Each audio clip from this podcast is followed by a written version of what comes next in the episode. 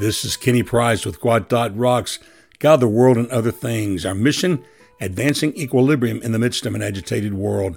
This is Season 8, Episode 160. Title, Stop Talking and Start Chalking. Subtitle, Empowering Encouragement Now, number 11.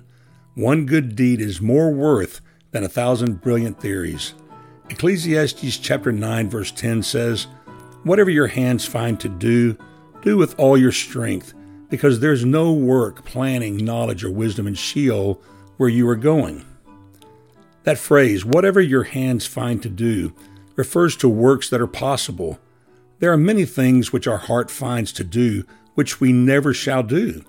It is well, it is in our heart, but if we would be eminently useful, we must not be content with forming plans and strategies in our heart and talking of them. We must practically carry out whatever your hands find to do. One good deed is more worth than a thousand brilliant theories. Let's not wait for large opportunities or for a different kind of work, but do just the things we find to do day by day. We have no other time in which to live. The past is gone, the future has not arrived. We never shall have any time but time present then do not wait until your experience has ripened into maturity before you attempt to serve God. Endeavor now to bring forth fruit.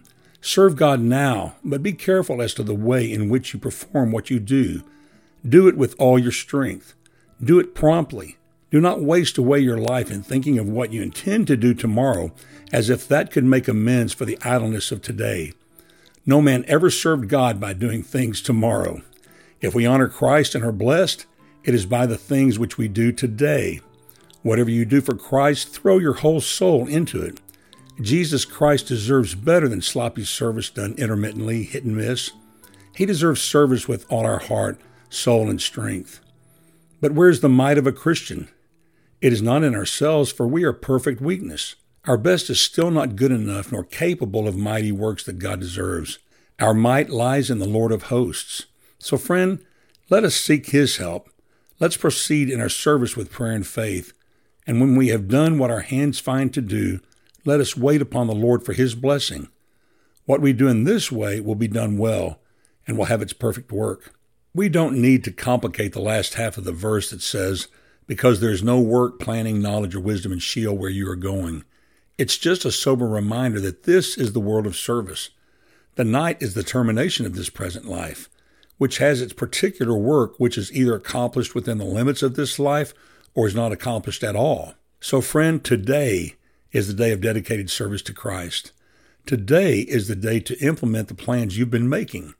Today is the day to work in the power of Almighty God and Savior Jesus Christ, and His blessings will come in His time. 35 years ago, I lived in Greenwood, Arkansas, and served on staff at the First Baptist Church there. Right across the street from the church buildings was a restaurant called the Pizza Barn. As a matter of fact, it's still open today, 35 years later. Back then, I can speak that they had really great food, great burgers, great pizza. It was all good food. The building was formerly the post office, so it wasn't very big. Right inside the front door to the left were a couple of pinball machines. One of the machines was a Western themed billiards game. In other words, billiards like shooting pool, pool table and it had a cowboy that was emblazoned on the back glass. If nobody was playing the machine, it would call out in an ongoing, incessant challenge that echoed throughout the entire restaurant in a cowboy's voice and a strong southern twang. It would say, Well, it's time to stop talking and start chalking. As obedient servants to Jesus Christ, especially in light of such desperate needs as we see today for the love of Christ to be shown to the world in clear and tangible ways. Friend, it's time to stop talking and start chalking. And with that, my friend, I bid you peace.